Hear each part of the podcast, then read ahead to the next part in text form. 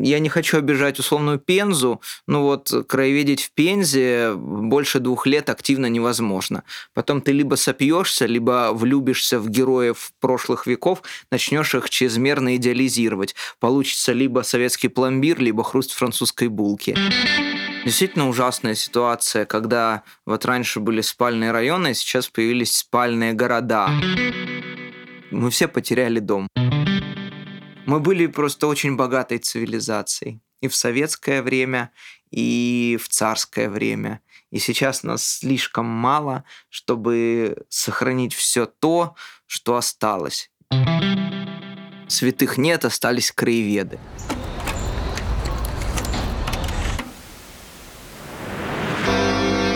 Всем привет! Это подкаст «Стружвояж». Здесь мы говорим о том, что провинция – это совсем не скучно. Я никуда не уехал, значит, я в эфире. Сегодня у нас в гостях историк архитектуры, москвовед, урбанист и автор проекта «Архитектурное излишество» Павел Гнилорыбов. Добрый день, друзья! Я тоже не уехал. И я тоже здесь с вами вместе со всеми деревнями, наличниками и сельскими церквями. Очень круто. Причем а, я на самом деле вдохновлялся твоим выпуском про Поречье Рыбное, когда туда ездил. Я посмотрел, что ну, действительно место, которое достойно посещения, и черпал много материала именно оттуда, из твоего выпуска. Ну, чтобы внести ясность, Поречье Рыбное – это уникальное село огородников под Ростовом Великим Ярославской области. Там вызревают огурцы и очень красный лук, который потом продают на федеральных и на местных трассах. И вот огородники скинулись и построили в начале 19 века самую высокую сельскую, как считается, колокольню в России. Причем ее высота долгое время была 94 метра, потом просто пересчитали, потому что использовали не те меры старинные, неправильную систему перевода. И оказалось, что колокольня 82 метра. Но все равно местные жители смотрят на этот э, громадный столб, который стоит э, в центре села, совсем не Вавилонская башня, и надеются, что он когда-нибудь возродится. И мы тоже в это верим. Я тоже в это верю. А вначале давай немножечко отойдем к названию твоего проекта. Я так понимаю, что он перекликается с постановлением 1955 года о ликвидации архитектурных излишеств в строительстве и проектировании. И вот хотелось бы такую тему с тобой обсудить. Было ли после этого постановления все-таки в советской архитектуре что-то действительно эстетичное? И действительно ли это перекликается? Ну, ты совершенно прав, да, название проекта явно отсылает к вот этой хрущевской попытке законодательно запретить красоту, или даже скорее юридически сформулировать, что такое красиво в Советском Союзе середины 50-х годов. Ну, так как проект э, очень долгий, исследовательский, непонятно, к чему он приведет в итоге, мне просто интересно, как слово «красота» как норма красоты воспринималась в разные годы, то есть в 19 веке, 18 веке, что крестьянин считал красивым, когда приезжал в город, что дворянин тащил из Парижа, там, я не знаю, свою какую-нибудь липецкую глубинку и так далее. И вот эта легкая насмешка, когда вот из Москвы в очередной раз директивно попытались определить, что является излишеством, что не нужно советскому человеку, у которого, наоборот, постоянно запрос ресурсы там на разное благо растут. И на самом деле, конечно, это постановление кое-кому дало по шапке, кое-кого лишило премий, квартир, многосот тысячных, там, не знаю, зарплат тринадцатых. Но в итоге развитие архитектуры ушло в совершенно другую отрасль, появился советский модернизм. Он тоже интересный, он тоже многогранный, и самое главное, он беззащитный. Мы пока не воспринимаем его не как красоту, а как ценность ценность. Это немножко разное. Вот, допустим, мне не нравятся Сталинки, но я понимаю, что их нужно сохранять. И поэтому вот самое беззащитное, что сейчас есть в нашей стране, это вот как раз многочисленные санатории, Брежневки, архитектура наукоградов, дома культуры, сельская архитектура, кстати, довольно То есть, которые не подпали под какой-то статус охранный, но в то же время все равно представляют собой ценность. Да, абсолютно, потому что, с одной стороны, вот это все типовое, Но, с другой стороны, люди не считывают это как типовое, потому что на всю страну, например, могли построить пять кинотеатров по проекту, и находятся эти кинотеатры в тысячи километров друг от друга. Недавно провели очень классное исследование домов культуры, не типовое в типовом, и я как раз всех отсылаю к этому исследованию, оно доступно простейшим гуглингом. Вот э, стоит здание 50 лет, и оно уже обрастает зимним садом, обрастает поделками местных умельцев, там появилась какая-то протяженная галерея. То есть вот этот организм все равно сообщает формальному, интернациональному, холодному зданию теплые местные черты. И за этим всегда интересно наблюдать, за эволюцией. И можем мы с тобой сказать, что все-таки в архитектуре самое главное – это именно излишество? Ну, иногда сам объем, сама форма, сам конструктив, конечно, подкупает. Но вот как в той шутке про чередование в России лысых и волосатых правителей, или наоборот бородатых и безбородых, э, в архитектуре происходит то же самое. Сначала появляется стиль, который говорит, вот, ордер красив сам по себе, или голая балка, геометрично вдохновляетесь этим.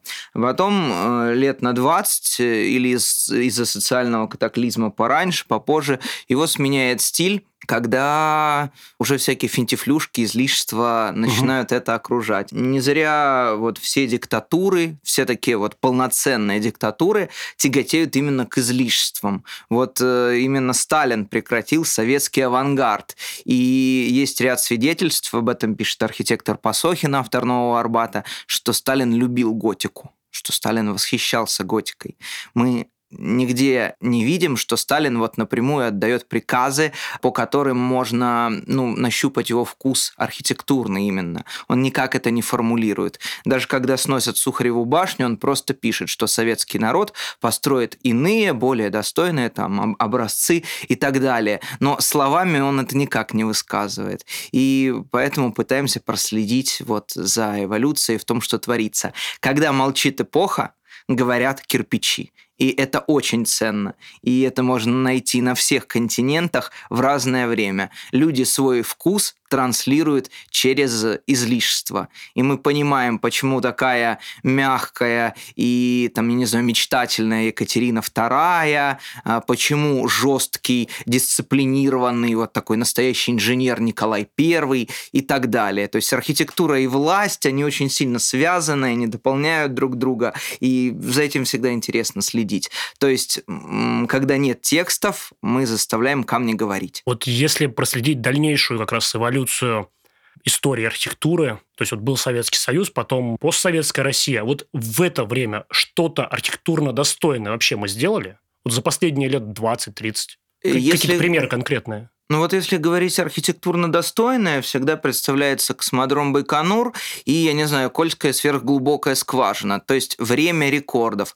Мне кажется, за те 30 лет, которые вот минули, сейчас явно началась новая эпоха, наоборот, стоит следить за тем, что русскому человеку, российскому человеку позволили жить в свое удовольствие, позволили не прятать миллионы, позволили пригласить архитектора, который нравится, нравится. И поэтому архитектура последних 30 лет скрывается, наверное, на Рублево-Успенском шоссе за высокими заборами, э, на таких же маленьких рублевках, которые есть возле каждого областного города.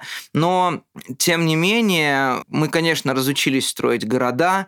Максимум, что возможно сейчас, это хорошо спланированный микрорайон, но все-таки было немало достойных зданий у российских архитекторов, например, деревянные работы Татана Кузымбаева, работы в Сколково Бориса Бернаскони, матрешка та же самая, попытки иностранных архитекторов работать в России, вот они как-то не удавались, многие хотели зайти, но в итоге у нас есть Кукурузина или Ананас Нормана Фостера в Екатеринбурге, и э, здание заходит на Шарикоподшипниковской улице в Москве, Москве. То есть, в принципе, на толстую такую книжку альбом хватит. Стадион Краснодар, может быть.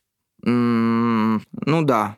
Пожалуй. Причем э, очень часто все эти примеры это лишь попытка воссоздать что-то, что уже в прошлую какую-то ну, архитектурную эпоху было важным. То есть как раз это либо игра в ну, в такой дореволюционный лубок, типа как вот Асташовский терем и тому подобное. То есть, действительно, это очень достойный пример, но, опять-таки, он не выражает собой современной архитектуры. Да, я совершенно с тобой согласен. Мы пока не доросли до того, чтобы ну, русские архитекторы выпустили манифест и что-то нам рассказали про русскость, про национальное. То есть э, Россия все равно в эти 30 лет э, строила прежде всего всякие интернациональные вещи. Да, кое-где иногда проглядывал лубок, желание посадить рябинку, там э, орнамент какой-то, но в целом мне кажется, что у современного архитектора как такового насмотренности довольно мало. Допустим, не знаю, я смотрю страницу мужика, который делает парки уже 15 лет, и вижу, что он в Суздаль съездил в прошлом году. Но для меня это дичь, потому что как бы есть список сакральных мест, в которых каждый должен побывать, несмотря даже на некоторую их отдаленность, вот такую ветхозаветность, если смотреть на километраж. Но как человек может делать современную городскую среду, говоря, что он при этом опирается на традиции, на э, какое-то консерваторство, может быть, консерваторство, и при этом он видит это все только на картинках. Вообще, конечно, большая боль путешествий по России России это их, ну, некоторая дороговизна, если хочется определенной степени комфорта. А, если ты не железнодорожный маньяк, э, который готов передвигаться на всем, что ездит по рельсам, вот, то действительно очень часто люди, ну, не знаю, ограничиваются Москвой, пригородами Петербурга и Черноморским побережьем. А так нам только предстоит изобрести и переизобрести себя. Ну и открыть для себя Россию в том числе. Да, абсолютно. Вот э, все, кто сейчас ведут блоги, неважно на каких платформах, кто пытается раздвинуть границы привычного, кто занимается там каталогами православной архитектуры в глубине там Вологодской или Тамбовской области, это абсолютные подвижники. Я не помню, чья это фраза, но, в общем, святых нет, остались краеведы. Что-то вот вроде такого. Потому что зачастую в этой сфере неплохо зарабатываешь, но деньги это абсолютно не то, что движет, э, так что я не буду говорить про бессеребренничество, проходить босым и так далее, но это явно не первое, что интересует человека, который едет вот в чащу. Разумеется. А немножечко поговорим про тебя. Ты ведь сам из э, Ростовской области, то есть ты не москвич не коренной москвич, скажем так. Я живу в Москве-на-Дону, я вот так вот говорю. Я не очень просто люблю коренной москвич, москвич в третьем поколении, потому что этот спор приводит к тому, что люди просто начинают выяснять, на каком более древнем кладбище лежат их родственники. Вопрос немножко в другом. А вообще, насколько человек не из Москвы может стать москвоведом? Все лучшие москвоведы, начиная, собственно, от короля репортеров Гелеровского, были из жизнелюбивых южных городов вроде Одессы.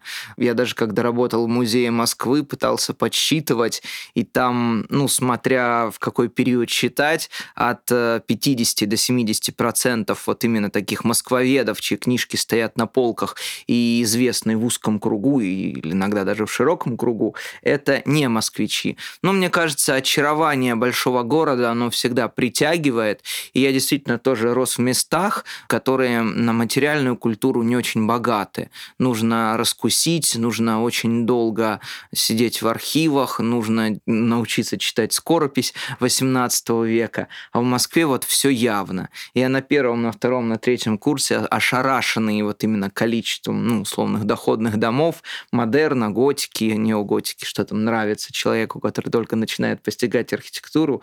я своим однокурсникам говорил, ну, вы дали дуба, вы вы окружены всем этим, и вы Причистенку от Мясницкой не отличаете. Ну, то есть, э, да, действительно, у человека, который вырос здесь, есть некоторая замыленность. И у меня было много мыслей в юности о том, ах, почему я не родился в Вельске, почему я не родился в Тихвине, угу. почему не в Торжке. Но мне кажется, наоборот, э, вот это предожидание встречи с красотой, оно растянулось на десятилетия, полтора, и в итоге все хорошо. Ну, причем вот лично мне, например, мне как бы, когда я гуляю по Москве, для меня она слишком большая. Я не могу ее воспринимать э, ну, эстетически вот всю. То есть все равно она на меня как бы скорее давит. А когда я приезжаю в какой-нибудь там торжок, где вот осталась всего одна улица, мне там проще. Я как бы я и воспринимаю, что вот я могу весь город постичь как бы одномоментно. Это хорошо для тебя, как для путешественника, потому что ты сразу оком все схватываешь, и на город максимум там два дня нужно, чтобы не то что обойти его из конца в конец, а изучить рустовку каждого дома. А Москва, Петербург, ну там Самара, Ростов-на-Дону, Саратов, пожалуй, вот города, где осталось несколько тысяч дореволюционных э, кирпичных и каменных зданий, они ведь про жизнь и про любовь на все время. Ну вот, я не хочу обижать условную Пензу, но вот краеведить в Пензе больше двух лет активно невозможно. Потом ты либо сопьешься, либо влюбишься в героев прошлых веков, начнешь их чрезмерно идеализировать. Получится либо советский пломбир, либо хруст французской булки. И поэтому вот Москва, она действительно идеальна с точки зрения, что все лучшие книги, вот я тоже смотрел, москвоведы создавали в 50-55 лет. Многие не заканчивали свои труды, потому что настолько это обширно и хочется уже много сказать, хочется сказать бесконечно. Но, кстати, Москву очень здорово узнавать по районам. У нас нет, знаешь, наоборот, вот этого локального сознания, оно вытравлено. Никто уже как бы особенно не говорит, я из Биберева, я из Капотни, а вот еще остатки старого московского сознания иногда у людей встречаешь. Например, вот города, которые были поглощены Москвой, это, например, Кунцево, Тушино, Люблено. Иногда люди прямо говорят, я вот Тушинский, мне вот то, что вот у вас там в центре совершенно не нужно. Здесь мои могилы, здесь мой огород, здесь мой завод, на котором я работал, здесь пивнушка вот стояла, здесь крестился, здесь венчался, там отпиваться буду. Ну и так далее. Причем у тебя же как раз э, тоже был ролик. Это Москва, это большая деревня. А, меня просто очень задела фраза в хорошем смысле одного из москвоведов, что Москва это небольшая деревня, а скопление деревень.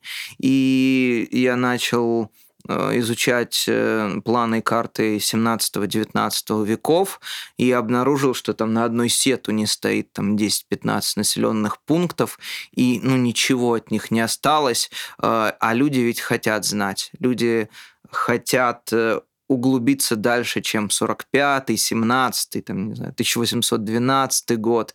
Ведь э, самое первое село, поглощенное Москвой, от которого ничего не осталось, оно вот находится буквально в пяти минутах ходьбы от Кремля на Ивановской горке. И мне очень хочется, ну, не в форме памятника, а сделать какой-то проект про все населенные пункты, пережеванные Москвой mm. с 14-15 века и до нашего времени. Ведь сейчас в Новой Москве, которая уже вообще-то 10 лет существует... Ну да, этот процесс продолжается. Да, этот процесс идет прямо сейчас. И кем там себя считают жители? административно ли они только относятся к Новой Москве, или уже начались необратимые изменения ментальные. По-прежнему хороших исследований, ну, кроме личных наблюдений, а сколь-нибудь обобщающих на эту тему нет. Причем, наверное, они идут даже и за пределами административной Москвы. То есть, условно, человек, который каждый день ездит из Мытищ или Химок в Москву работать, он уже себя отождествляет как москвича очень часто. Москва – это прыщ на теле Мытищ великая поговорка. Да, ближнее Подмосковье – это большая боль, я думаю, мы об этом еще поболтаем. Да, и тут уже маятниковое сознание. Я называю это сознанием пассажира плацкарта, который вот, помнишь, у Бендера была загадочная железнодорожная болезнь. Он, как миллионер, не мог заселиться в гостиницу, и поэтому везде брал самые дорогие билеты и не знал, где сойдет в следующий раз. И мы все потеряли дом. Нас тут 20 миллионов, и у нас э, не у всех далеко есть точка, где можно приземлиться. Не спальное место, а именно место, где хочется жить. Э. В этом смысле Москве тоже предстоит себя еще раз переосмыслить и много сделать, много проговорить. А вот ты до этого сказал, что когда я работал в музее Москвы, ты сейчас там-то не работаешь уже. Ну, мне просто в Москве стало тесновато. Москва действительно давит зачастую, и слишком стало часто проявляться желание куда-то съездить. Это абсолютно нормально. Угу. объятия Садового кольца, объятия Третьего кольца, МКАДа, ЦКАДа, они тоже тяжелы. Поэтому я в Москве, ну, не знаю, дольше двух недель не могу находиться. Не, я про музей Москвы. Э... Ты вот, э, ты же был в 2018 году назначен заместителем директора музея Гелеровского при Музее Москвы. Да, это был очень интересный центр, то есть попытка создать э, вот э, такой центр, где бы мы изучали московский текст, э, московский текст русской литературы. Да, это продолжалось несколько лет до 2020-2021 года. Но мы общаемся, мы дружим, просто вот именно музейная работа не совсем, наверное, для меня. Для меня это просветительство, это выступление, это экскурсии, это какие-то съемки. Вот, поэтому там были определенные ограничения. Причем я видел, что довольно-таки большое количество критики было по поводу того, что как такой молодой человек может нас тут чему-то учить, потому что музейная среда, она довольно-таки закостенелая все равно. Да, ее пытаются как-то расшатать, как-то обновить, но все равно это такие мастодонты сидят, которые говорят, вот, мы хотим, чтобы все это там чуть ли не по наследству передавалось. Получилось в итоге как-то себя среди них зарекомендовать? Скорее не зарекомендовать, а просто помириться, когда уже переходят на фамилии, на личности. Все равно Москва – это огромное поле, Москва это не город, где вот есть краеведческая тусовочка, в которой все друг друга знают. Скорее, каждый москвовец создает вокруг себя, ну, как бы это громко не было сказано, экосистему. Люди, которые ходят на тебя, на твой стиль изложения. Э, скажу крамольную вещь, все экскурсии одинаковы. Ну, то есть костяк у них одинаков. А ходим мы на экскурсовода как на артиста. Ну, потому что знаем, что этот поругает советскую власть, этот, наоборот, полюбит советскую власть. Нравятся жилетки у этого, у того тросточка, у того манера говорить и так далее. А люди идут в москвоведение из самых разных областей. Плюс еще кто-то до этого занимался химией, кто-то транспортом, кто-то картографией. И в итоге получается действительно вот э, твоя профессия, нащупанная через много-много лет зачастую. И плюс э, в этом тренде на городские прогулки есть э, большое желание людей познать город вокруг себя, потому что водили-то и в советское время, и в 80-е, и в 90-е. Но такой бум этих проектов начался, ну, года с 2010-2012, наверное, когда мы массово поехали в Европу, посмотрели, как у них, и стало интересно, как у нас. Всегда э, вот это второе открытие России происходит через путешествие туда, за рубеж. Не зря первый полноценный такой травелог русской истории. Это письма русского путешественника Карамзина, которые, опять же, посвящены за границе. Вот он пишет, как только мы въехали, как только, только мы выехали, и он пишет, что не так там, как не в нашем Отечестве. То есть и вот через вот это сравнение, через первые, не знаю, пакетные туры в Турцию, в Египет, люди тоже вот были последователями Крамзина, хотя, конечно, сами об этом не знали. У нас любой, в общем-то, латентный краевед. У нас довольно много людей интересуется городской средой. Бесконечное количество людей я встречал, когда просто смотришь на здание, из-за кустов выпрыгивает мужик, и вы знаете, что этот флигель построен при Александре Первом Благословенном, ну, я условно очень говорю. То есть местные жители, они очень живо участвуют, и хотя, конечно, Пушкин сказал э, где-то правильно, что мы ленивые и нелюбопытны в запечатлении собственного прошлого, но если говорить о местных жителях, они зачастую просто бесценный источник, чуть ли не единственный.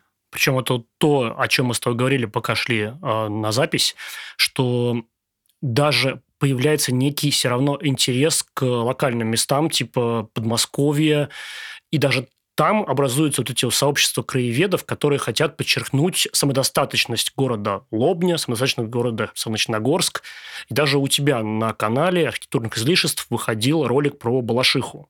И скажи, насколько вообще важно даже в таких местах подчеркивать их самоидентичность? Ну что значит даже в таких местах? Потому что их очень многие воспринимают как такой технический уже придаток Москвы, какой-то ну, спутник, что люди там живут, потому что ну, там дешевле снять квартиру, а в целом все равно они будут работать на Москву, ну, на московскую систему такую глобальную. Но все равно как раз очень важно подчеркивать, что и там есть какие-то уникальные объекты, уникальные люди, и этот город важен именно сам по себе, а не как спутник Москвы. Ну, естественно, эти люди величайшие мастера, которые задают вопрос э, о том, чем ценен тот или иной город. Действительно ужасная ситуация, когда вот раньше были спальные районы, а сейчас появились спальные города целые спальные 100 километров, наверное, ну, может, чуть поменьше, чуть побольше, вокруг Москвы. Есть даже вот термин «коротище», там, «королев плюс мытище», когда они вот в таком экстазе сливаются и уже чисто административно понимаешь, что там четная сторона этой улицы один город, а нечетная другой город. И понятно, что человек, ну, он не может существовать без корней. Это не лозунг там славянофила или почвенника, а просто констатация факта. И я вот как раз в прошлом году делал выпуски про Люберцы, и про Балашиху, и про Мытищи, и про Королев, и про Химки, и про Красногорск, и про Одинцово. Везде оказалось, что посмотреть. Да, зачастую это одно здание или одна деревянная дача на 100 тысяч окрестных э, муравейников, но тем не менее, вот э, там дачный храм 1916 года постройки в Люберцах становится, ну, местным колизеем, потому что действительно места эти не так давно стали осваивать, там-то первые дачники появились только плюс-минус перед революцией за несколько десятилетий. И вот сейчас люди, ну, пытаются понять, чем жили, как думали, что фотографировали вот их предки на том месте. Вообще довольно забавный жанр, советую вам, дореволюционные путеводители. Вот, описывается как дачная глухая местность, какой-нибудь Одинцово, не знаю, на том месте, где сейчас микрорайоны на сотни тысяч человек, ладно, на десятки тысяч, вот эти вот пиковские дома, угу. там бродили коровки, и можно было дешево у крестьянина взять молочка. Или там туда ездили школьники на экскурсии по почвоведению. Ну, в принципе, ведь это совсем недавно пропало. Даже вот деревня Терехова благополучно там в десятых годах соседствовала с Москва-Сити. Большая моя боль, да, я вот несколько дней присутствовал, пока Терехова сносили, пока там несколько женщин не хотели уезжать. Я там встретил э, деда, э, такого старенького уже дедушку, э, ему было 92 года. Он живет на минуточку в котельниках. Вот он в Выхино садится каждый день. Ну, не каждый день, несколько раз в неделю. Я не знаю, долгих лет жизни ему. Может, еще жив человек. И вот он приезжал в Терехово, потому что работал там в совхозе э, и собирал черную и красную смородину. То есть вот настолько это тяга к земле. Это, конечно, величайшая градостроительная ошибка. У нас был остров. Один. Китеж... Мы... Китежград. Да, мы отдали его, э, знаешь, не под э, даже премиальное жилье, а под жилье по реновации. Ну, там будет какая-то часть проект Донстроя, элитка, и рядом будут реновированные москвичи, с которыми наверняка не очень захотят жить рядом, будут э, районные конфликты, которые несложно спрогнозировать. И вообще я уже привык, когда гуляешь по Кунцевскому городищу, по Филевскому парку, у тебя хоть где-то лес, вот в пределах Москвы с двух сторон. Сейчас его не будет. Сейчас там уже начинаются бетонные все эти штуки подниматься. Да, нас в Москве больше, чем надо бы, но это вечная боль. Каждый правитель хотел рост Москвы э, остановить. И для каждого там какая-то определенная цифра была идеалом. Ну вот Сталин, например, вполне себе говорил о том, что 5 миллионов вот хорошо бы, это предел. Но даже у Сталина не получилось. Никого более жесткого в новейшей российской истории не было. Ну, значит, готовимся к тому, что будет, не знаю, 30, 35, 40 миллионов. В Москве нет теплого моря. Если было бы теплое море, а не Химкинское водохранилище, то население бы давно вот все э, азиатские цифры, все гонконгские, сингапурские побило бы. Ну, а причем те же самые города, про которые мы с тобой уже до этого обмолвились, там Химки, Солнечногорск, они же тоже, скорее всего, обречены стать частью Москвы. Да, они обречены стать частью большего организма и отрезать мизинец, отдать, там, не знаю, палец на заклание. Но, тем не менее, да, вот они сейчас отдельная административная единицы. Человек из Химок чаще всего скажет, что он из Химок. Может быть, в будущем мы тоже будем говорить о них про как некогда исчезнувшие вот эти московские города. Был такое Тушино, были такие Химки, был такой вот Одинцово. Ты знаешь, может, наверное, нужно даже ускорить процесс, чтобы они исчезли поскорее.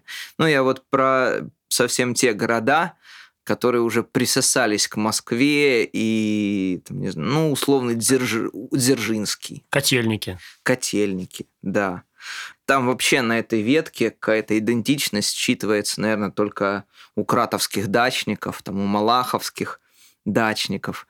Ну, вообще дачники очень неплохо могут разнообразить местность, если они в нее влюблены. А вот еще у тебя ведь выходила книга «Москва растет», даже с вступительным словом Собянина, сколько я прочитал. Расскажи немножко про нее и как получилось э, тему москвоведения сделать такой популярной? У меня вышло больше 10 книг, э, на самом деле. Сейчас договариваюсь, э, уже не помню какой. На самом деле с 2020 года ничего не выпускал. Тогда просто захотелось сделать вот такое подарочное издание – которая бы, что ли, законсервировала образ Москвы середины собянинских реформ, ну, условной середины. Я не знаю, в какое время мы живем. Ну, вот только появилось зарядье, только стали возить иностранных спикеров там на Московский урбанистический форум. Слово урбанистика стало звучать из уст чиновников. Это всегда и циничный, и романтичный, и очень интересный процесс. И получилась такая довольно быстро сделанная книжка, потом она стала маленькой книгой, э, которую раздали первоклашкам. По всей Москве. По всей Москве, да. Ее тираж был 120 тысяч экземпляров. Вот. И каждый год, ну, собственно, московский мэр или, или кто-то еще э, вот спонсирует издание вот такой вот книги для первоклассника. Ну, это такой есть... памфлет существующей власти немножко. Памфлет – это насмешка. Ну, я там, конечно, написал о том, что будет большая кольцевая линия, она угу. появилась, человек сдержал свое слово о том, что будут еще интересные проекты в будущем, но никакой цензуры там не было. Ну, в общем-то, ее в москвоведении нет, потому что когда человек любит свой город, он его любит на 95% совпадая с остальными. Есть некоторые частности, и есть, э, естественно, с современной властью некоторые расхождения в том, как мы видим будущее Москвы. Но то, что прошлое нужно сохранять, э, в общем-то, более-менее все чиновники в Москве понимают. Они это, конечно, понимают скорее через политтехнологии, потому что стесненная пожарная каланча – это проигранные выборы. Падение рейтинга, да. Да, и так далее. Ну и вообще создание точки напряжения. Сейчас их стараются ну, в текущих условиях не создавать, и вообще москвичей всячески задабривают.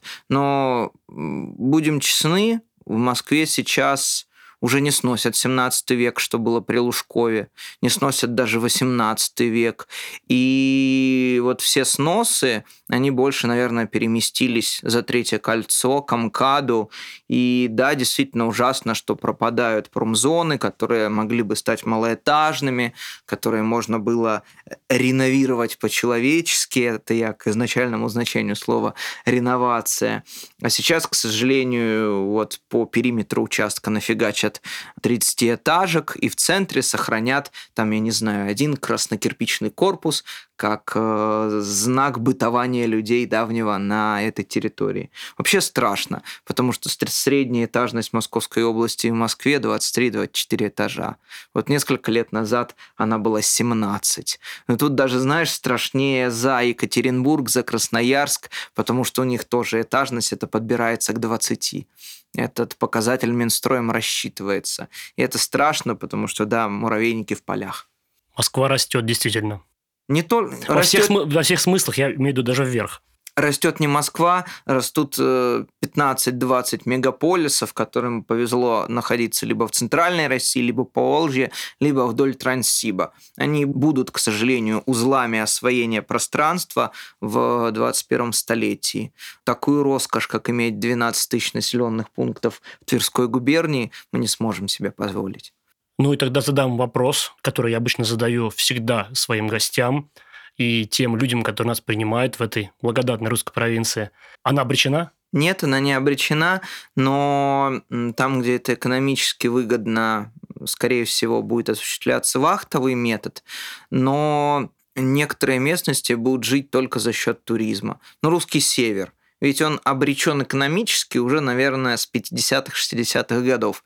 Но, тем не менее, люди едут, люди возвращаются в состоянии, которое близко к восторгу, а, что была такая вот цельная мир-система, и они возвращаются туда снова и снова. Это как советская вот болезнь походная. Вот если ты на Урал отправился или на Кавказ, ты будешь туда ходить каждый год. Либо там, не знаю, кругосветка Жигулевская, Московская. Вот. Так что, мне кажется, у каждого места появятся свои хранители, свои любители, и вот они будут перетягивать одеяло, зазывать членов других сообществ.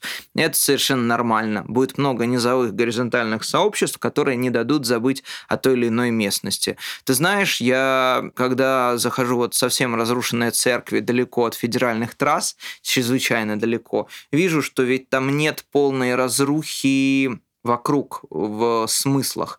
То есть люди продолжают подхоранивать э, в дорогих им, им местам родственников. Зачастую там по могилам видно, что это люди довольно молодые.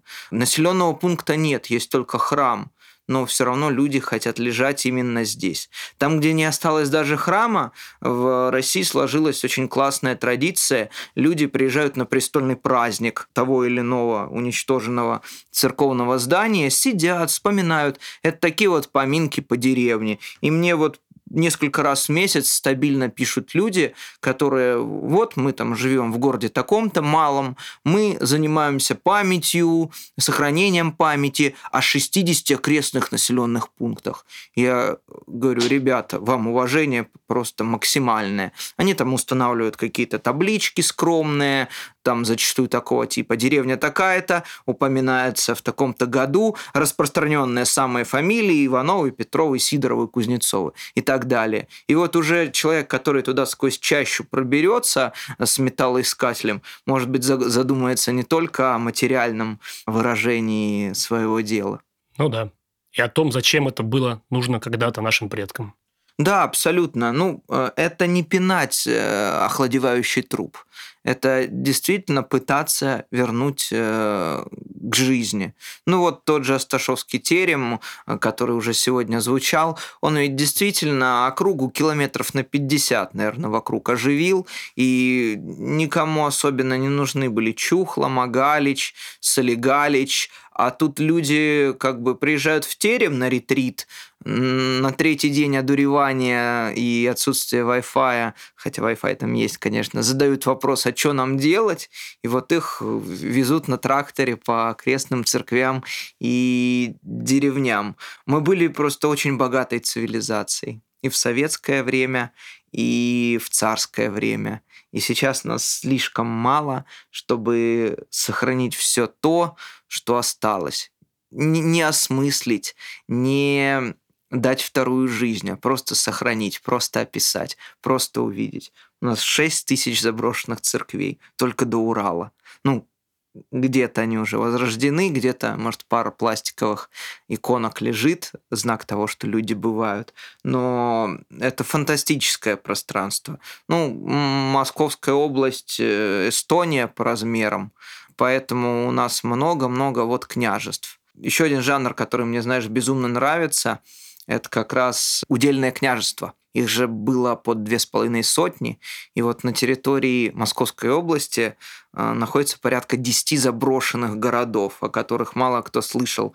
Например, Колтиск или Тишилов. И вот эта история возрождения, упадка, возрождения, упадка, она же предельно интересна. Надо просто большее количество людей заинтересовывать этим. Пока это выглядит действительно как э, блажь и увлечение, ну, не двух с половиной человек, ну, 250. Пока, к сожалению, наш внутренний туризм довольно предсказуемо выглядит. 60% Черноморское побережье, 30% Петербург, Карелия, Ленобласти, Москва центральной России. Все остальное, ну не знаю, Камчатка, Алтай, прозрачный лед на Байкале. Вот. Россия огромная темная страна, которую не знает никто из ее жителей, и зажег максимум два огонька. К сожалению, мало программ, которые стимулируют именно путешествия по нашей стране. Да, вот был туристический кэшбэк, которым многие воспользовались и действительно поехали куда-то впервые. Надо явно что-то делать для школьников вроде пушкинской карты, только вот такой пространственной, чтобы они сам Самару с Саратовым не путали. Карта Карамзина. Да, карта Карамзина. А Нижний Новгород с Великим, чтобы этого не возникало. Спасибо огромное, Павел. Ну, а нашим слушателям как бы рекомендуем как раз а, объединяя все вот эти, все вышесказанное, путешествовать больше по России, познавать ее. Таким образом мы, может быть, как раз сохраним то, что было. Воистину, путешествие по России очень молодой жанр. У нас хорошие дороги появились вот в середине 19 века. До этого люди катались только из Петербурга в Москву. Сейчас с этим все более-менее нормально. Губернатору дают на дороге перед очередными выборами, и они даже местами становятся хорошими и держатся несколько лет. Покупайте какой-нибудь старенький Тарантас, один из последних символов личной свободы, э, когда вы ни от чего не зависимы, и отправляйтесь да, я не знаю, можно, э, хотя у нас не такая сеть дорог, как в Штатах, очень хорошо закольцевать маршруты до Урала и до ближней Сибири Ермаковской вполне себе прекрасно. Езжайте старыми дорогами, которыми уже не пользуются, которые были популярны в 15-16 веке. Съездите в Тотьму, в Чердень, в Верхотурье, в Калагриф, вот в такие полюса географической недоступности, которые есть даже в центральной России. России. Ура, путешествуйте. Спасибо. Всем пока.